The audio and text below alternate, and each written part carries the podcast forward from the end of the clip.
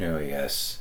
The appreciator is here, and yeah, to, to keep everything the way I want it. This is going to be a longer than uh, regular show, and uh, I, am going to fix this somehow in the future.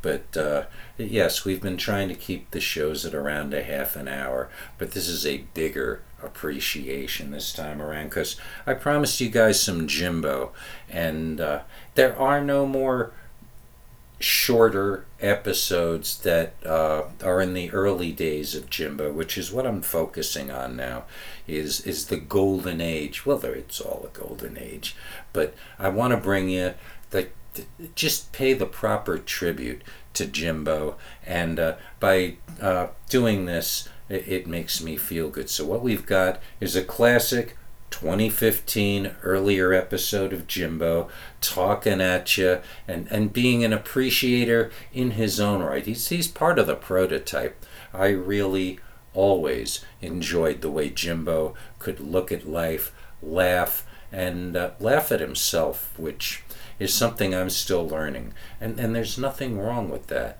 Uh, we all need to learn to loosen up just a little bit and laugh at ourselves, and it makes everything so much better. But for now, where we are going with this is direct to the past and uh, a classic episode of Jimbo. And I will be back with more uh, drivel and stuff and appreciation, but uh, after this. Well, hey, everybody. Hey everybody, it's Jimbo. It's Jimbo.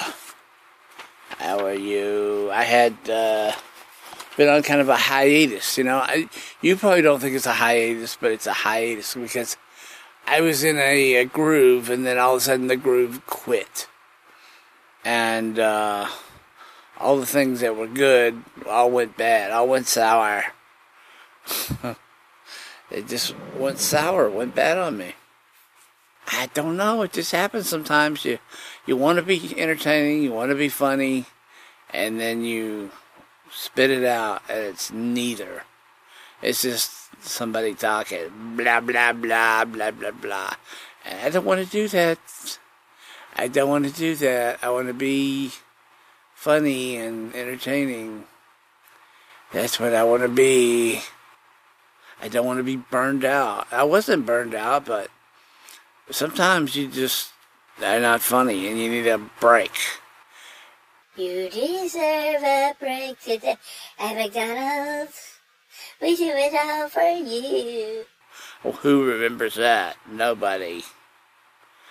Uh, I was going back today and looking through Frank Edward Nora's old show notes.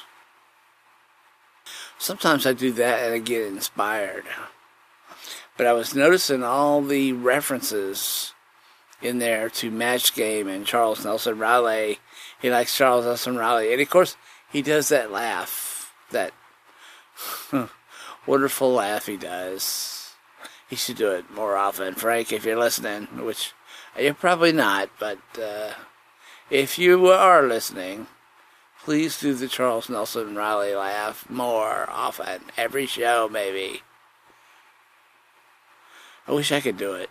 If I could do it, I'd be king of the world. King of the world. Charles Nelson Reilly laugh. But only Frank has that laugh, so. Was talking to uh, my friend PQ the Ribber. PQ Ribber. And uh, was he was telling me that he used to uh, work at a, a place where he was in charge of the skee ball uh, machine. Whatever. I remember going to some place when I was a kid and just having the skee balls, and I would go and just nobody would be around, and I'd go and put them in the 500 slot. Just walk up to it and put it in there. And I got all these tickets and got toys and stuff, and they were crummy toys, but it was fun. I cheated. I cheated, I cheated at skee ball. And no one could stop me. I had all these tickets and Uh, I don't remember what kind of prizes I won, but uh, they weren't very good ones. They were crummy, crummy prizes. Crummy, crummy. Uh, speaking of uh, PQ Ribber, he did his uh, overnight show, uh, whatever it's called, uh, the Quake Reversal Satellite uh, overnight. Uh, the overnight underground or whatever it's called. Uh, stupid. I, I can't remember the name of it. It's the PQ Ribber Quick Reversal Satellite new show nighttime thing. Yeah. Anyway, he was talking a lot about me in the last show that I heard, and I was like, uh, PQ, don't you making me feel bad and stuff. So you making me feel uh, like uh, I don't know. I, I, was kind of I was kind of uncomfortable him talking so much about me on there. So uh, uh,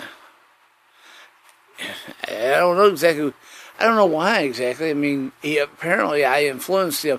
He influences me, so you know, it's it's. I feel fortunate when I influence him, but you know, I think that happened. Uh, we influence each other a lot, so. Uh, you know, I was thinking. I saw the uh, all these things you could do with a pressure pressure washer, and uh, my sister her husband died about, uh, boy, I don't know how long ago, six years ago, maybe. Anyways, she, uh, he had everything. Uh, her husband, he had all kinds of tools, and he's one of these guys, you know, he could do anything. He was real talented, and he had all kinds of tools and knew how to use them, and so anyway, uh, along the line here, after her husband died, she got his boyfriend, and uh, he stole all kind of junk from her and him, and uh, stole her pressure washer. I was going to use it the other day, and, and no, it's gone. It's gone. No pressure washer. So what kind of boyfriend are you getting uh, mixed up with here? Uh, what are you doing there? Why have a boyfriend like that? You ever notice uh, how uh, weird geniuses are? If, if you know somebody that's a genius or you think of a genius in history and you know their background, you're like, ah, all these geniuses are weird. Like, uh, you know, I wrote down a few of them. Uh, Michael Jackson, for example. He was weird. I don't know if he was a child molester or not. I mean, I don't know. I mean, who knows, right? We weren't there. But he was weird. We know that. He was weird. The whole mask and the glove and the wearing the stupid uh, clothes he wore and uh, the, his marriages and all that stuff and the whole thing where he said out loud, "I like sleeping with kids," and you know, he was weird. I all geniuses are weird. Like Walt Disney, he was weird, dude. Um, uh, Howard Hughes, you know, another genius. He was a genius as far as aeronautics goes, and uh, he was weird. And just all these people. I mean, think of people. You know, I bet you could think of people on ONSUG that you would consider geniuses that are strange people. I know I do. I know there are several people on ONSUG that, I mean, you get to know them after a while, and there are several of you folks on here that I would consider geniuses. And you're all weird. You're all weird. You're weird. I'm glad I'm not weird. I'm glad I'm not a genius. I'm not a genius, so I'm not weird. So, ha ha ha ha. Aha, I'm just a big goober. I'm a goober. One time I got food poisoning. I got food poisoning. You ever got food poisoning? I got food poisoning. No, it was just, we had this ritual when I was married. I was married from the age of uh, 22 to the age of 29. I was married seven years. My wife was killed. Anyway, Uh, but we had this thing where we went to Red Lobster on our anniversary. Red Lobster. I don't even really like Red Lobster, but I guess she did. So we went to Red Lobster, and you know, I, I did like lobster. I did like shrimp. I still do. But I have not had lobster since this last time I went to Red Lobster when I got the food poisoning. I got the food poisoning there. She got the food poisoning. we were not feeling good when we were there at the restaurant, so we took our food home and we gave it to the cats, and the cats got sick and uh, they died and had to bury them. No, they didn't die, but they got sick too, and we got real sick and had to miss work and got food poisoning. It's the only time I ever got food poisoning in my entire life, and that's my food poisoning story. That's it. Food poisoning story is over. no, but the cats got sick too. Ugh. They got real sick. They got like doo doo sick. Not like throwing up sick, but uh, doo doo sick. I don't like doo doo sick at all.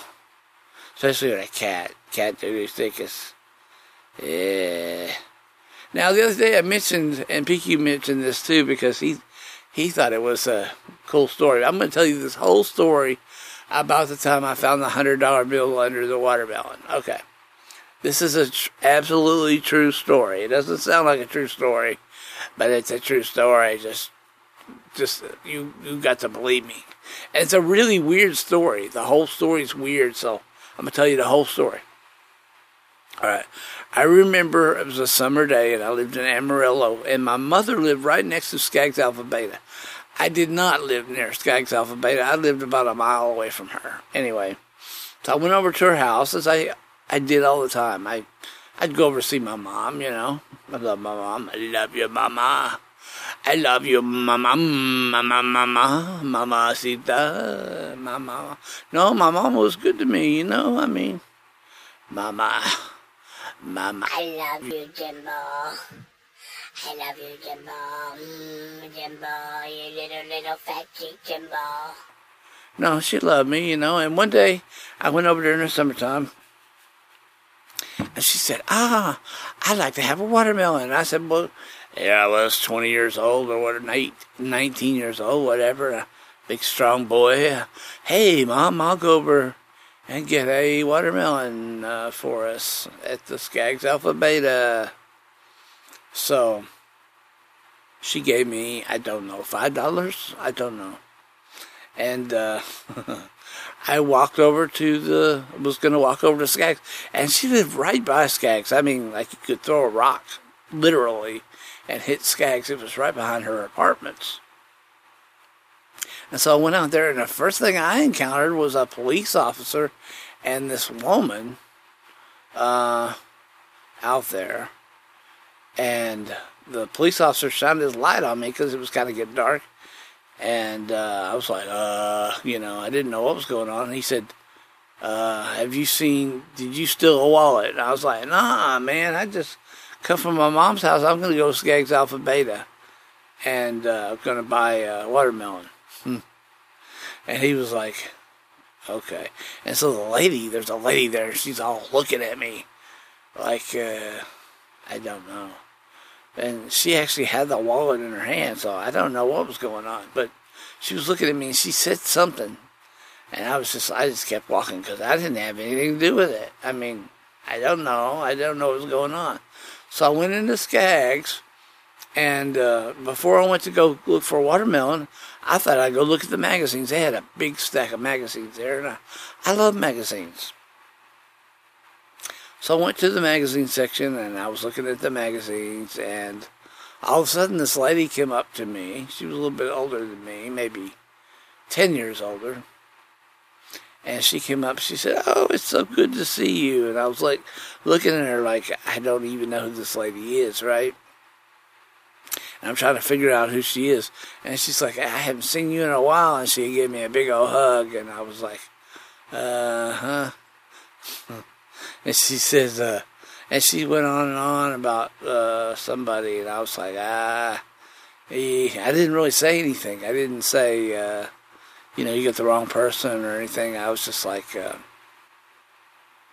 uh huh, uh huh. And she was like, uh, you need to come over and see so and so. And I was like, uh huh, yeah. Uh-huh. So anyway, she finally left, and I was like, what was that all about, you know? So, uh, and so I went to go look at the watermelons. Now, I don't know nothing about watermelons or how to pick them out.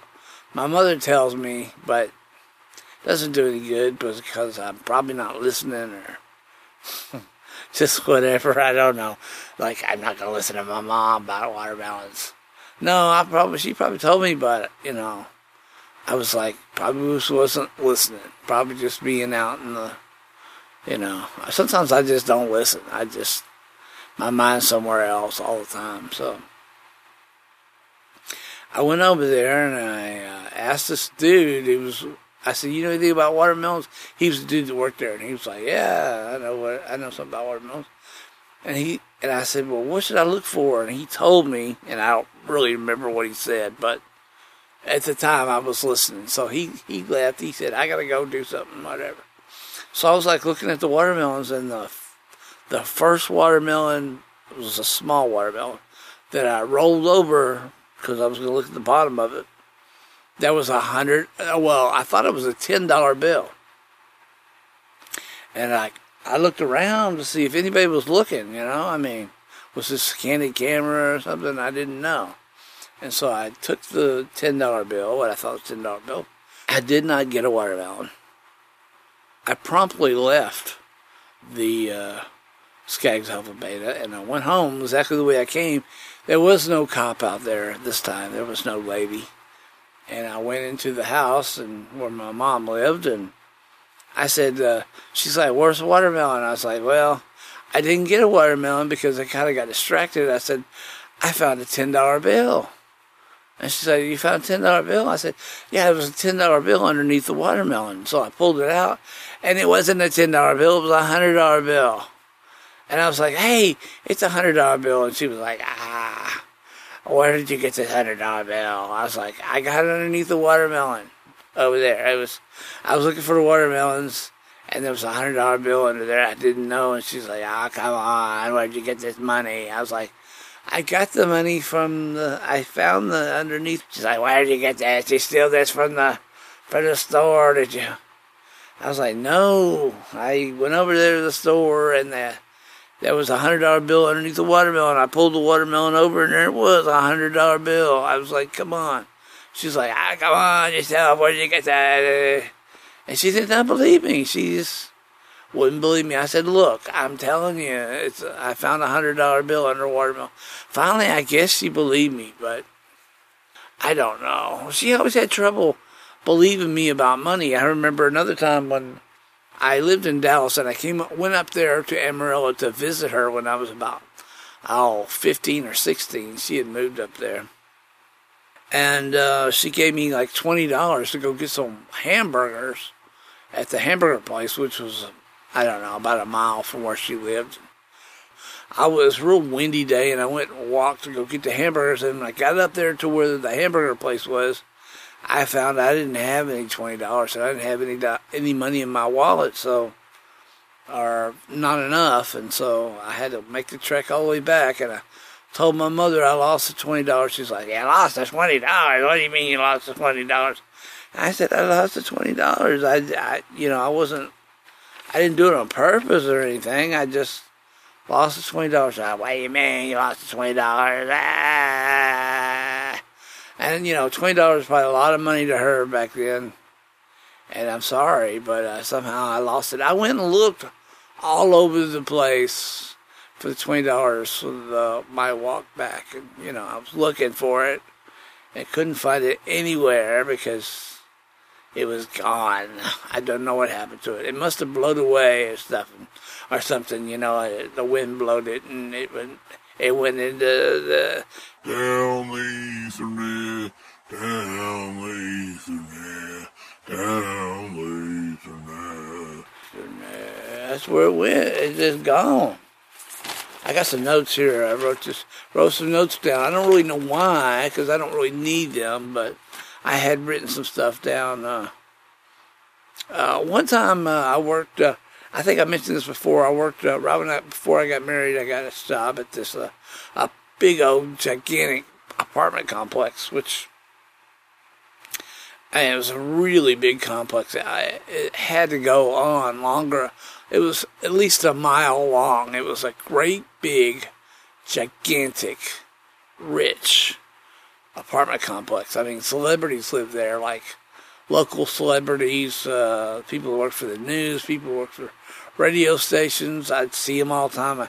The sports guys, I'd talk to them. I got to know them. Uh, it was right across the street from a big, gigantic golf course. It was in Las Colinas, which is uh, like the rich part of Irving. And anyway, I worked there, and uh, I got a really good salary working there. And that was a place where I blew up on my manager and eventually quit. But she made me mad, I'm telling you. But anyway, I, that place was a really cool place.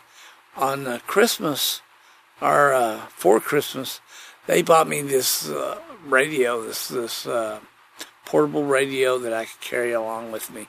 This had to been like in 1986 or so, and uh, you know it was real nice of them to do this or and uh, whatever. And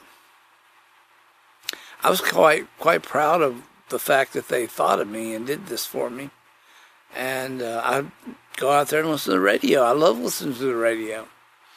And um, would just listen to talk radio and the news. There was an all news station. I'd listen to the news. And anyway, I remember being out there listening when the space shuttle, I guess it was a Challenger that blew up in 86, 87, whenever it was.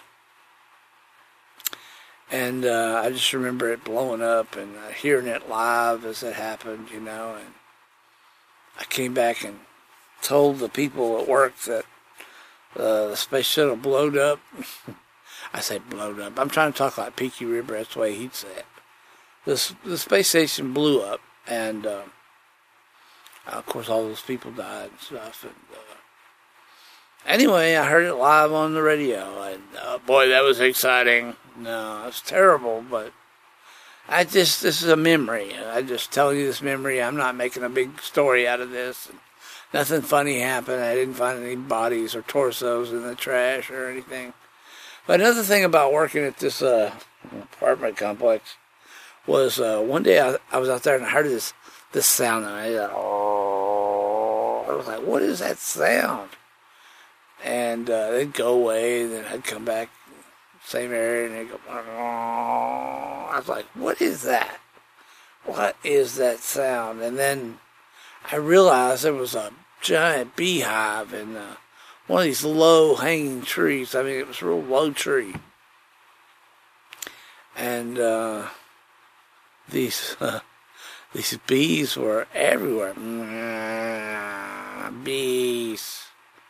I had to call the bee people to come and do something about it. I think I called the uh, fire department. I don't remember. Or I probably told my manager and she went and called the fire department. I don't know, I don't remember. but I found a giant beehive and uh, it's one of those things I'll never forget, even though it's really not that important these days. I mean, I think about it I'm like, yeah, big deal. Big deal. You know, I told you I buy from Walmart, uh, online, walmart.com, and one of the one of the things they have in at Walmart, you can look this up yourself, is emergency food. It's called emergency food. And I thought, you know, it would be great when the apocalypse happens if I have some emergency food, right? So I went in there to look, see what constituted as emergency food because I had no idea what was going to be in there. And what they had is these great big uh, giant buckets, like a gallon bucket of like dried onions and dried uh, celery and dried uh, potatoes and dried corn and stuff. Anyway, I, I bought some dried onions because I thought, you know, that dried onions, I could use that in my cooking. And boy, can I and did I and have I? It's delicious. It's worked out well. And I bought some, also bought some uh, dried out um, bell peppers, which I don't use that often, but Uh, I have some dried out bell peppers, and I smell the bell peppers sometimes. I was going there and just smell them. I open it up, smell in there. Mmm, feels like bell peppers. I'm gonna take a drink of water, if you don't mind. Some water. Here I go. That's me drinking water and burping afterwards. Uh, this morning I got up early. The, one of the first things I did was I listened to some old Shambles shows. Hey, Shambles.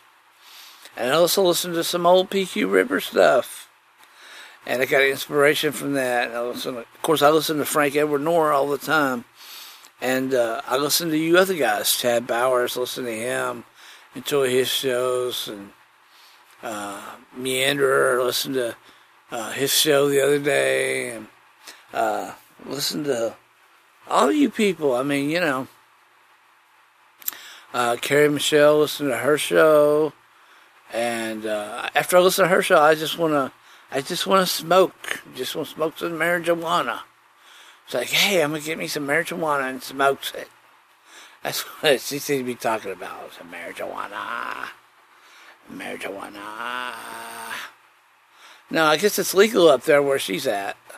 And I don't know her whole story, but it's all health related, right? So, you know, more power to her. Hope it helps with her health. Uh, help with her health. I mean, if I had some uh, serious pains, I'd want some marijuana too. So, but if there you can get marijuana, it's not just smoke. You can get candy or whatever. I'm not sure if it's candy, but you can get concentrated bars or whatever. And that seemed like the way to go. I'd rather do that than smoke it if I was going to consume it. But anyway. Uh, also, when I was looking at these old stuff, uh, I found like some old uh, 10 minute PQ Ribber uh, podcasts that he used. I mean, mostly music, and I, his friend Fruitcake toothpaste. Is that is that how you say it? Doesn't sound right. Fruitcake toothpaste. What kind of a name is that? Anyway, uh, I noticed there's a lot of music on there from Fruitcake toothpaste and the conspiracy of the insignificant band and uh, PQ Ribber apparently knows all kinds of people. They're in truth or consequences, if that's a real name for a city. I don't know. Doesn't sound real. No, I'm just kidding. Uh, you know, when I was a kid, I remember I used to fly all the time because my dad worked for the airlines, and so we would get to fly like free. All we'd have to do is pay for the taxes or whatever. So my dad would surprise me all the time. We'd fly places. Hey, let's go to the Pro Football Hall of Fame. I've told that story where he got me up one morning and we went to Cleveland and then took a a um, car down to uh, the Football Hall of Fame in Canton, Ohio, and I met uh, Lou the Toe Groza and all kinds of stuff. I mean, it was like a dream come true, basically. But we used to go to the airport all the time. I mean, and we go flying everywhere. I went. I've been everywhere, man. I've been every. I've been everywhere, man. I've been everywhere. I don't know that song, but anyway, uh, I mean, I have been everywhere, and uh, I just remember when I was a kid, when I go to the airport, there'd always be these Hare Krishnas out there in the airport, like uh, with their bald heads and their tambourines, and they scare the fool out of me because I didn't know what was going on. I was like, "What's going on with this Hare Krishna baloney?" I didn't know, did not understand. I did not understand what was going on. My dad was like, "Just stay away from them. Don't let them hit you in the head with their with their uh, tambourine, their green tambourine." Dun, dun, dun. I always do that when I talk about tambourines. I always do the green tambourine song. Yeah. You ever had your own business cards made up? One time I did. I had business cards and I felt like a big wig. Go hand them out to people. Hey, go to my studio and record in my studio. Here's my business card. I used to do that. Felt like a big wig. Felt felt empowered. felt like a goober, a goober Jimbo. Reach the goober Jimbo studio. Yay!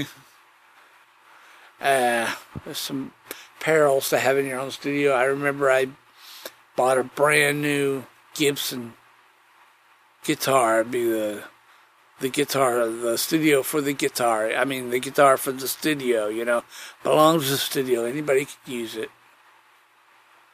And uh, I mean, it set me back. You know, nineteen hundred dollars or whatever, and uh, had a big amp in there. And you know, I did not buy a drum set, but I thought about buying a drum set. We had a we had a real studio. I mean, it was I spend the bucks to do it, and you know, a much better musician than I was, but he wasn't uh, a great songwriter, and uh, so we kind of worked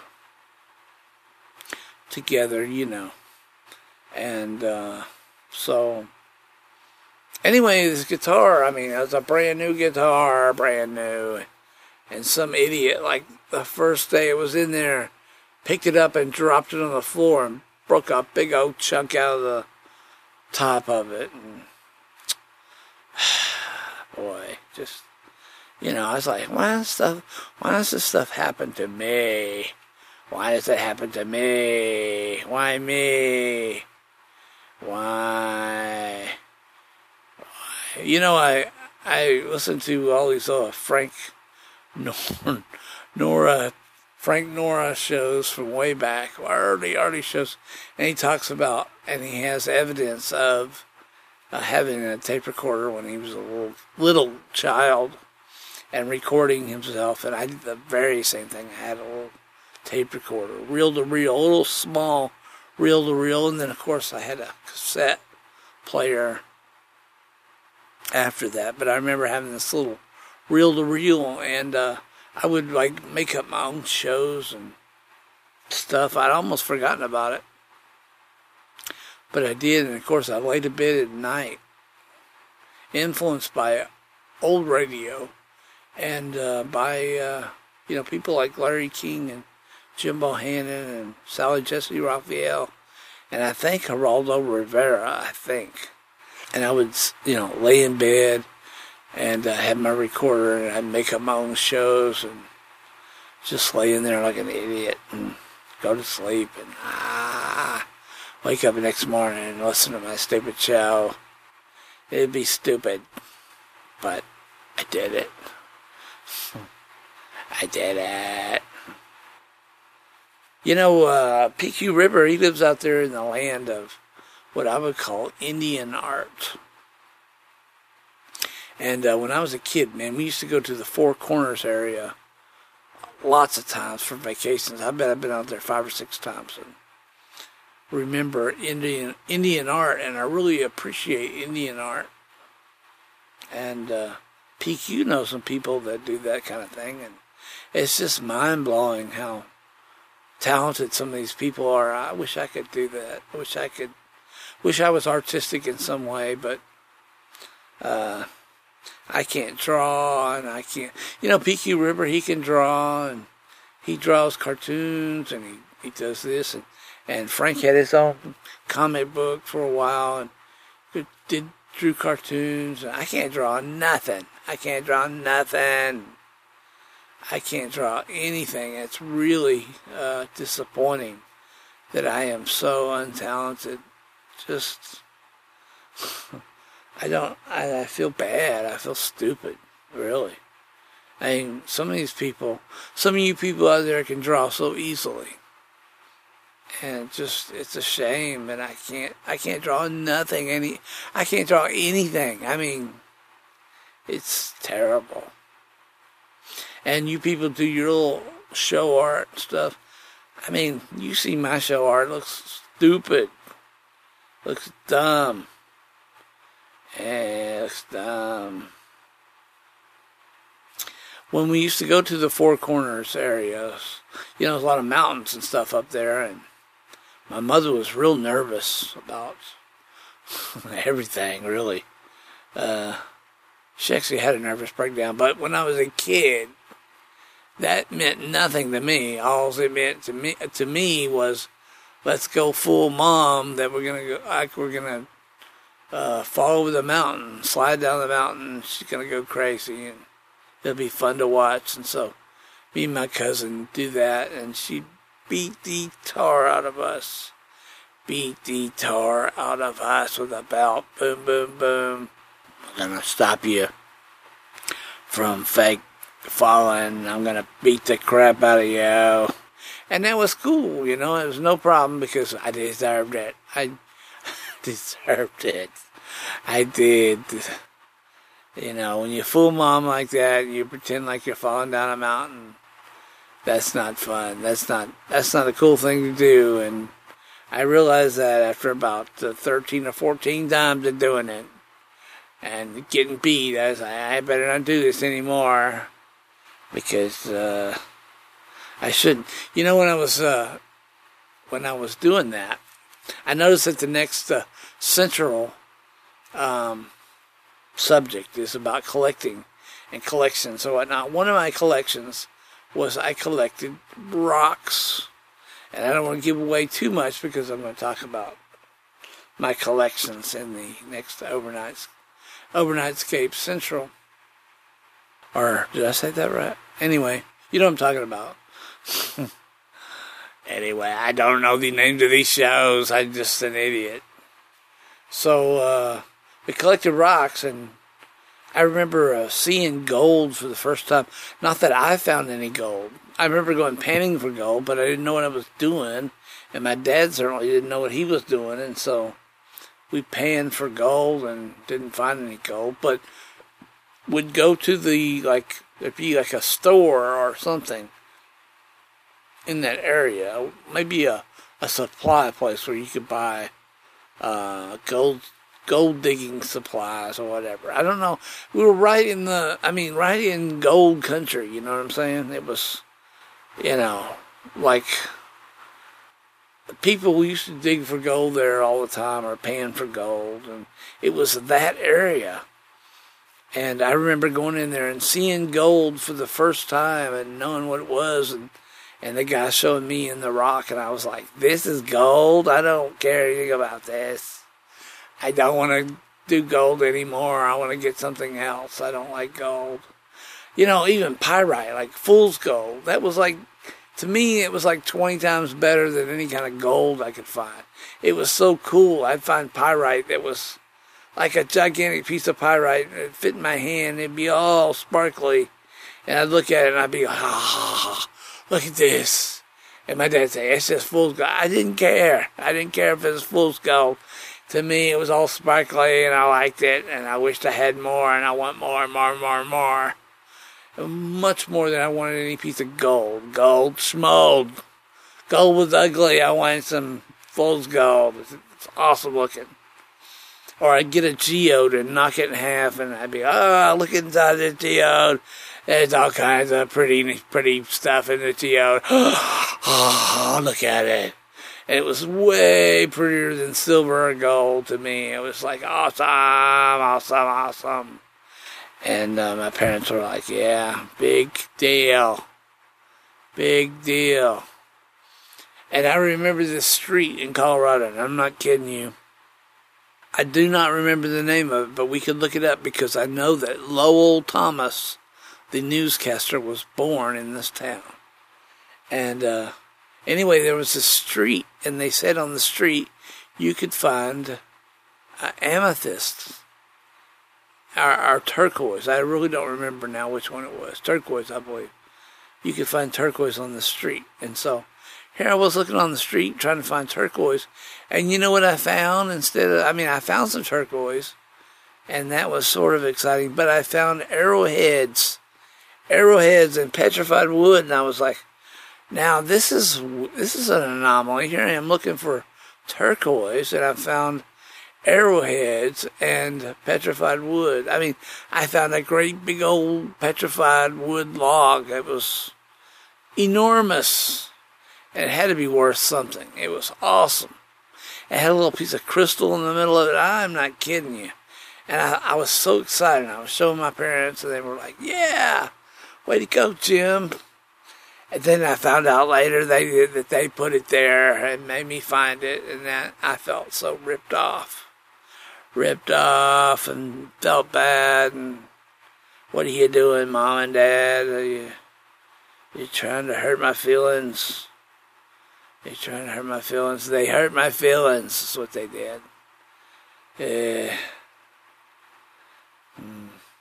You know, uh, Frank's always talking about the malls he used to live in, or used to go to. Not live in. I, I, live in a mall. Uh, I have to. I have to tell you the, about the time I used to live in a movie theater, but that's for another time. I'll tell you that one another time. Also lived in a closet, but uh, we'll get to that. I promise you, not today, but we'll get to that maybe next time. Uh, but uh, anyway, uh, the mall, it was a mall where I lived. It was called the Irving Mall, and it was brand new. I remember going in, into it when it was new, and, it, and there really wasn't anything like the mall. Like you go in the mall and it'd be all gigantic and have these uh, escalators and all these people. But the, the best part was yeah, Frank always talks about the food court. There was this pizza place, and it was not in the food court. It was, it was just a pizza place that was there, and I have never found any pizza like this uh, since then. It tasted like garlic, and it was delicious. It was, oh, so good. And uh, I do not remember the name of that place, but they had uh, Every time I went to the mall, every time I'd get a piece of that pizza. It cost about 50 cents or a dollar, I don't know. But, uh, man, it was so good. And nothing, no, no meat on it or anything, just that garlic and cheese. And, oh man, it was delicious. And my dad used to buy me a piece every single time. And, uh, also, there was an Orange Julius there, and we get an Orange Julius, and of course that was the only place you get it, and it kind of tasted weird, but it was still good, and it's still one of those flavors that you that I think of anyway that I have in my brain that just won't come out. it's just stuck in there. Mm, Orange Julius. So I reckon my time is up. At least I'm going to try to keep this about 40 minutes. So I'll talk to you more at another time. I'll tell you some good stories. So, I'll see you later. Later, later, later. I'll see you later. Bye.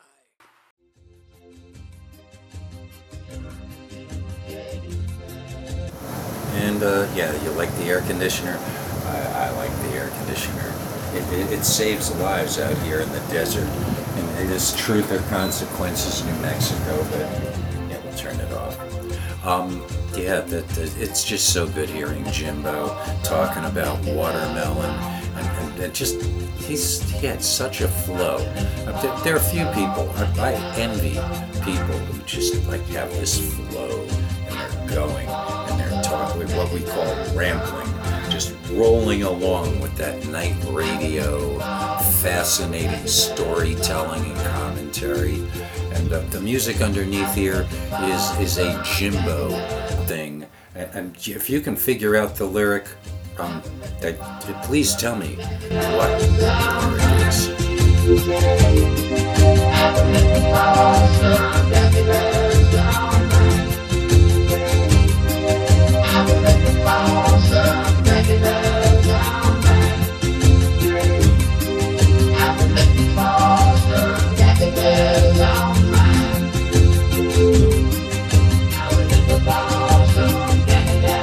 Abrupt end. Well, that, that oh boy, that, that I am not going to say the obvious ironic thing, but the, a taste of Jimbo's music.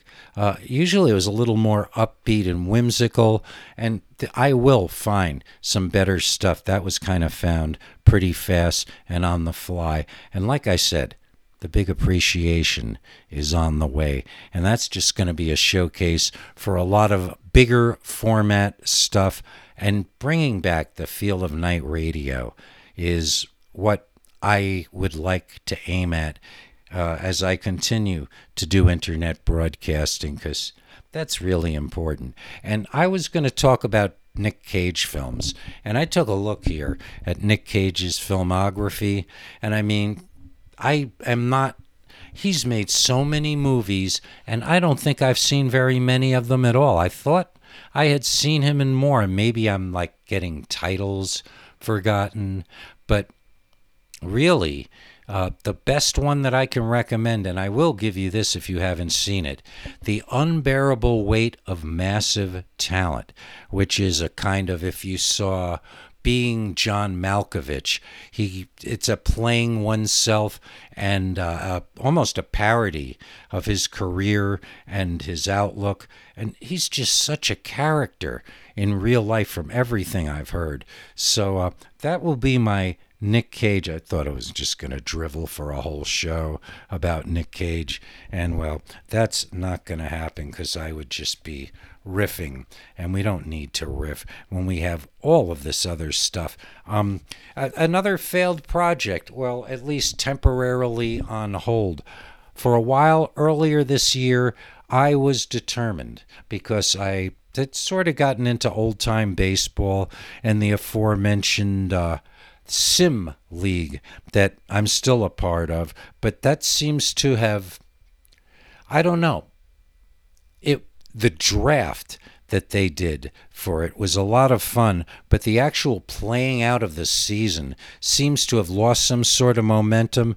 I mean, I go in there, and uh, again, I mention Beatles Eternally is the name of his channel.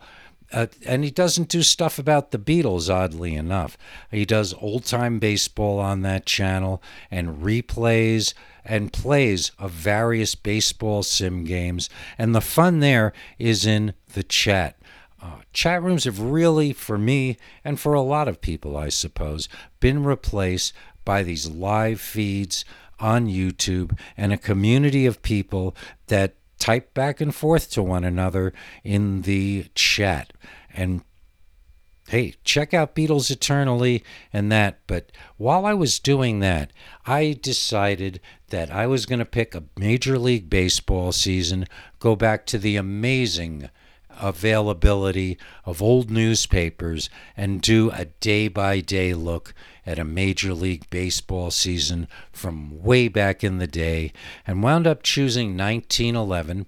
And the series is on the ONSUG at onsug.com. It is me going over basically the preseason of 1911.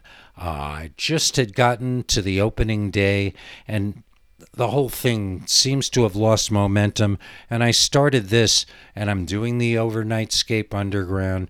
And I got to be honest, I really don't see when I'm going to get back to baseball 1911. Uh, it's a thought. It's something I really should do at some time, but it was basically a lot of reading.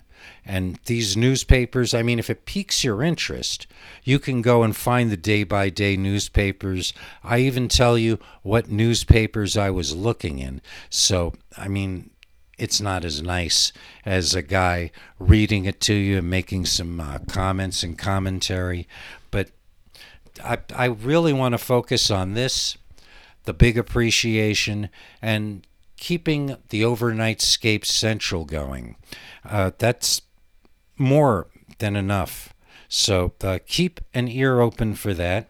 I do have another little bit of Marcus Aurelius, uh, the philosopher and former emperor of Rome, to read you. And uh, yeah, let's read that selection now while I'm thinking of it.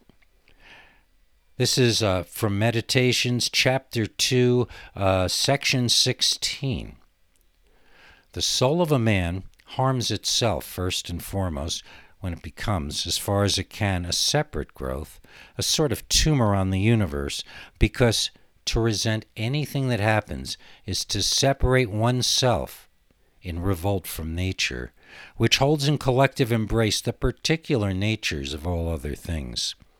Secondly, when it turns away from another human being or is even carried as far in opposition as to intend him harm, such is the case in the souls of those gripped by anger. A soul harms itself, thirdly, when it gives in to pleasure or pain. Fourthly, whenever it dissimulates, doing or saying anything feigned or false. Fifthly, whenever it fails to direct any of its own actions or impulses to a goal, but acts at random, without conscious attention, whereas even the most trivial action should be undertaken in reference to the end. And the end for rational creatures is to follow the reason and rule of the most venerable archetype of a governing state, the universe. And in those days, I think the universe was the world that you see and experience, although uh, they were kind of cosmic in their own way. So maybe he is referring to the whole thing. But again, he is really looking at what I'm looking at. Really trying to understand things instead of reacting negatively to them or giving them any more energy than they need to have. And uh, it's that's why he calls them meditations. And any thoughts uh, you might have on the meaning of this, I'll be more than happy to discuss or uh, mention. Uh, just in general, uh, my time management is changing so much uh, over the last few months. And it will continue to change because I'm working on all kinds of things both uh, ONSUG, as I mentioned, and real outside, non ONSUG, non uh, public creation projects. I, I really, now that I have made all these changes in my life, want to do some more out of the box experiences, maybe even eventually uh, getting enough escape velocity to leave truth or consequences and do other things in other places. And I intend on taking you guys along if you're with me for the ride.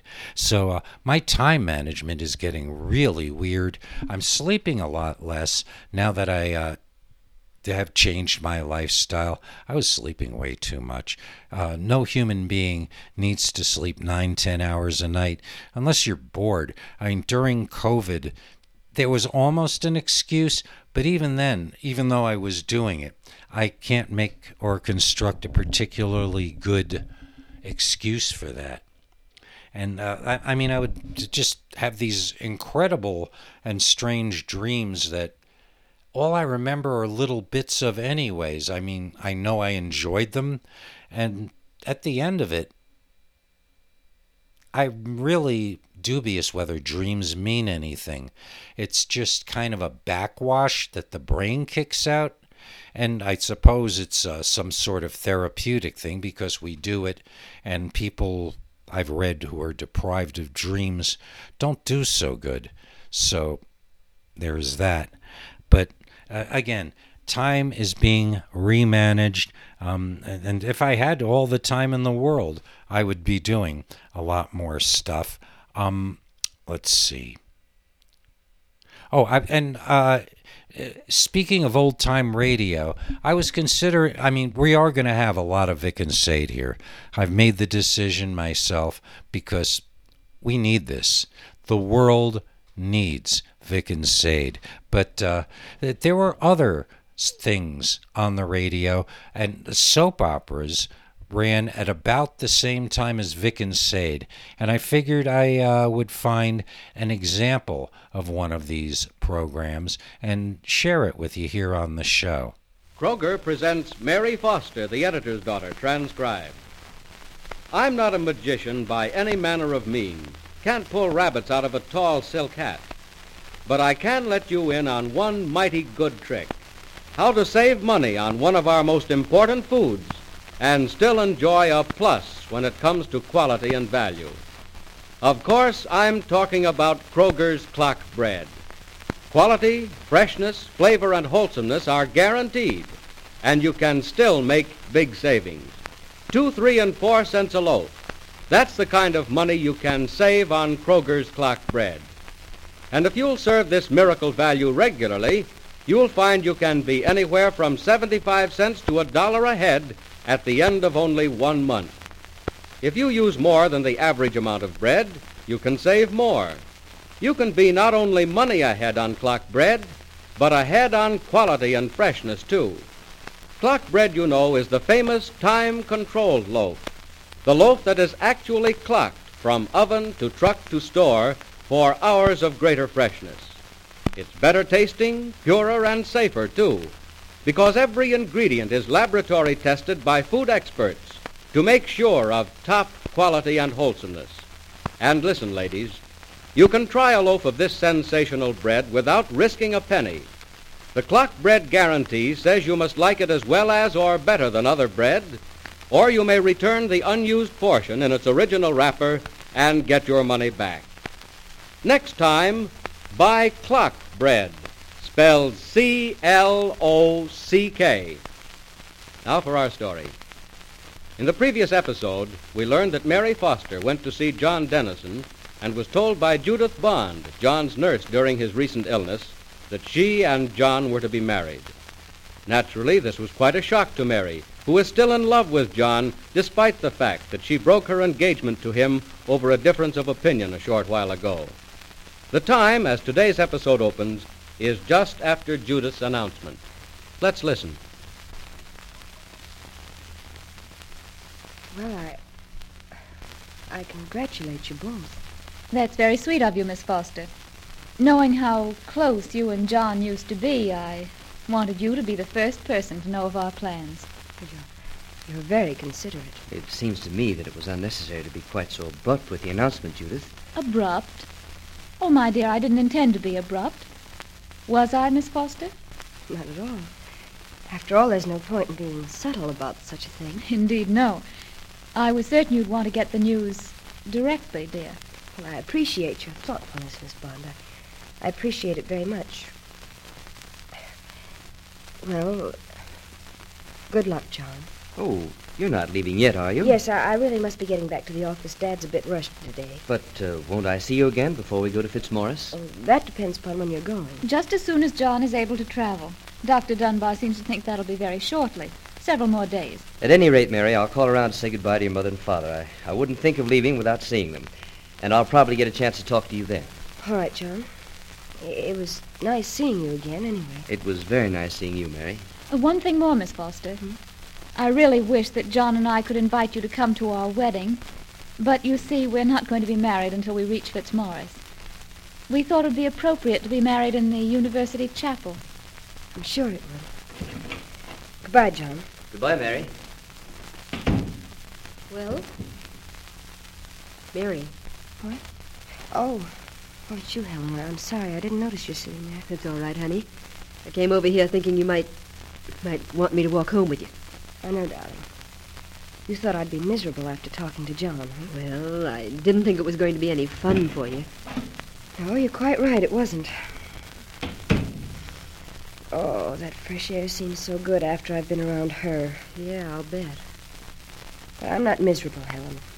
I'm mad. I'm so darn mad.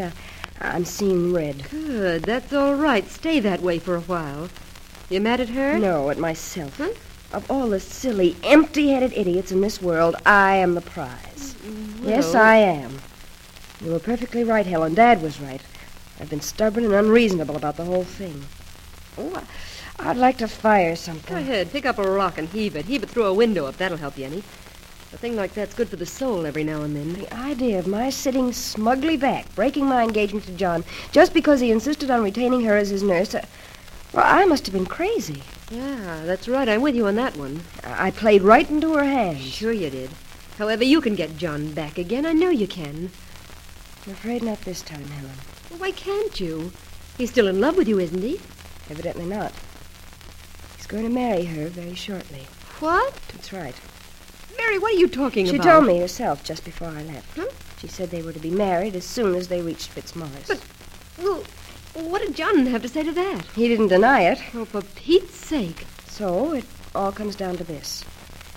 I've made a beautiful botch of everything.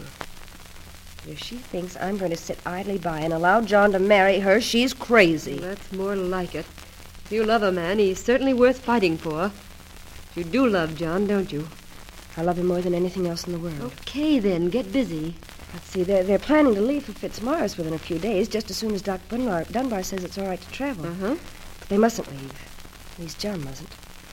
I've got to find some way to keep him right here in Valley Springs. Well, is that going to do any good to keep him here? If he stays, she'll stay too. I know, but I certainly can't do any good if I'm here and he's in Wisconsin. She can marry him here just as well as she can there. I'm not trying to borrow trouble for you, honey, by saying that. I'm just trying to foresee obstacles. I know, I know. Listen, a moment ago you said you didn't think John was still in love with you. How do you know he isn't? Well, he can't be if he's going to marry her. Oh, yes, he can, too. He can still be very much in love with you. He's just a victim of circumstances, I'd say. Well, in what way? In two ways. First, because, as you say, you were unreasonable about his firing Judith Bond. And second, because a man convalescing from an illness is very easy prey for a good-looking, smart nurse. The grateful patient idea, you know. And John was double easy for her because she knew him so well, having been engaged to him once before. So you see, Mary, he could still very easily be in love with you, and yet have committed himself to marry her. Mm, I wish I knew more about her. You must admit, Helen, that we hardly know anything about her. Right. Except that she's smart. If I did know something of her background, it might help a lot. Well, let's find out. Well, how? I don't know at the moment, but we're both reporters, Mary. We certainly should be able to find out something. We will, darling, we will. Say, whose car is that in front of the office? Unless my eyes are wrong, there are two cars there. Oh, well, one of them's Doc Dunbar's, the other one, I mean. I don't know. Not a bad bus, though, is it? I wouldn't mind owning one like that myself. Probably belongs to someone who's calling in to see Dad on business. Mm.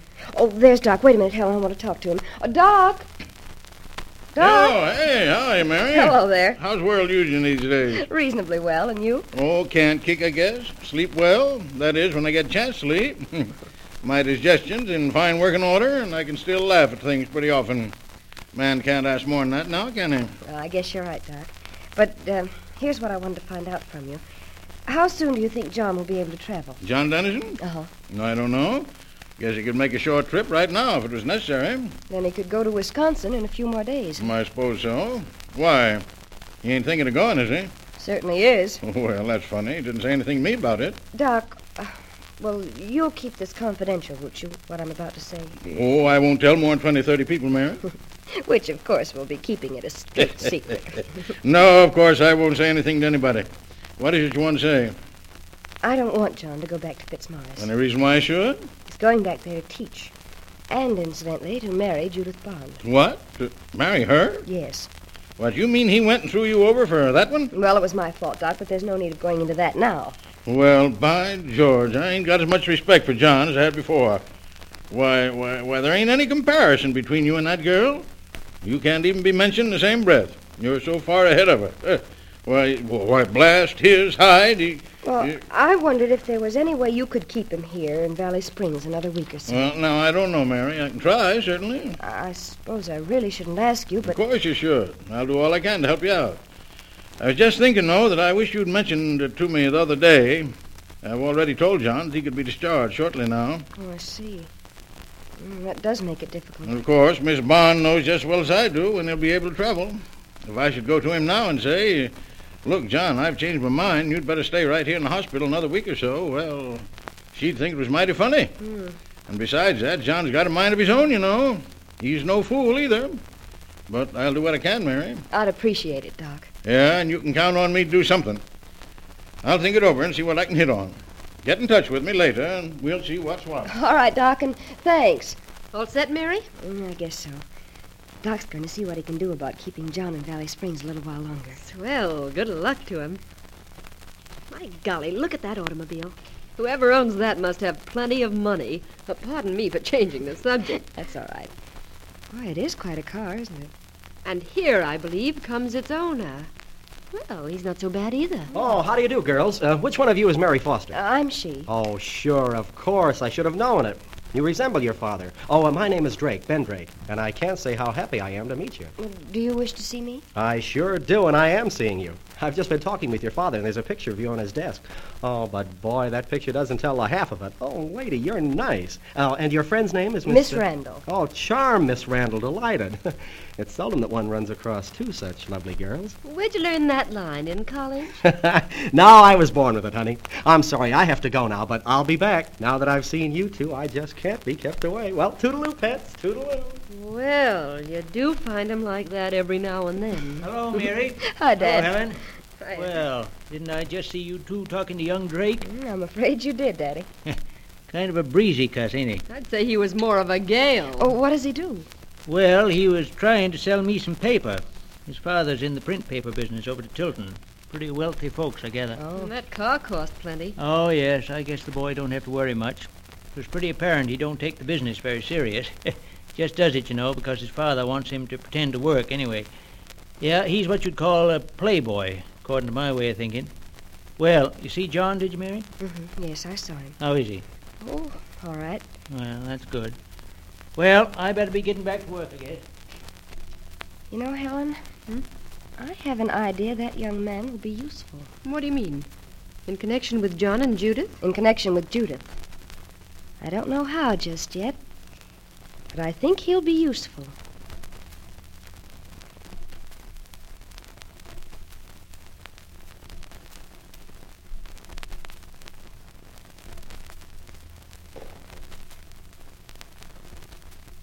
What has Mary in mind?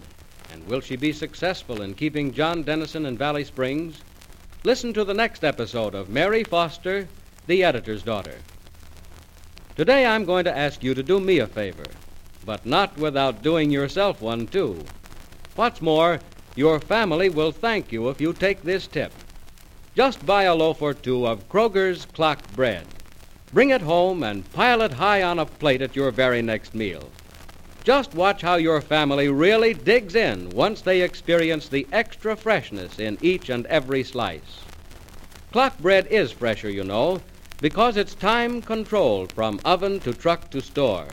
It reaches your table at the peak of its fragrance and deliciousness.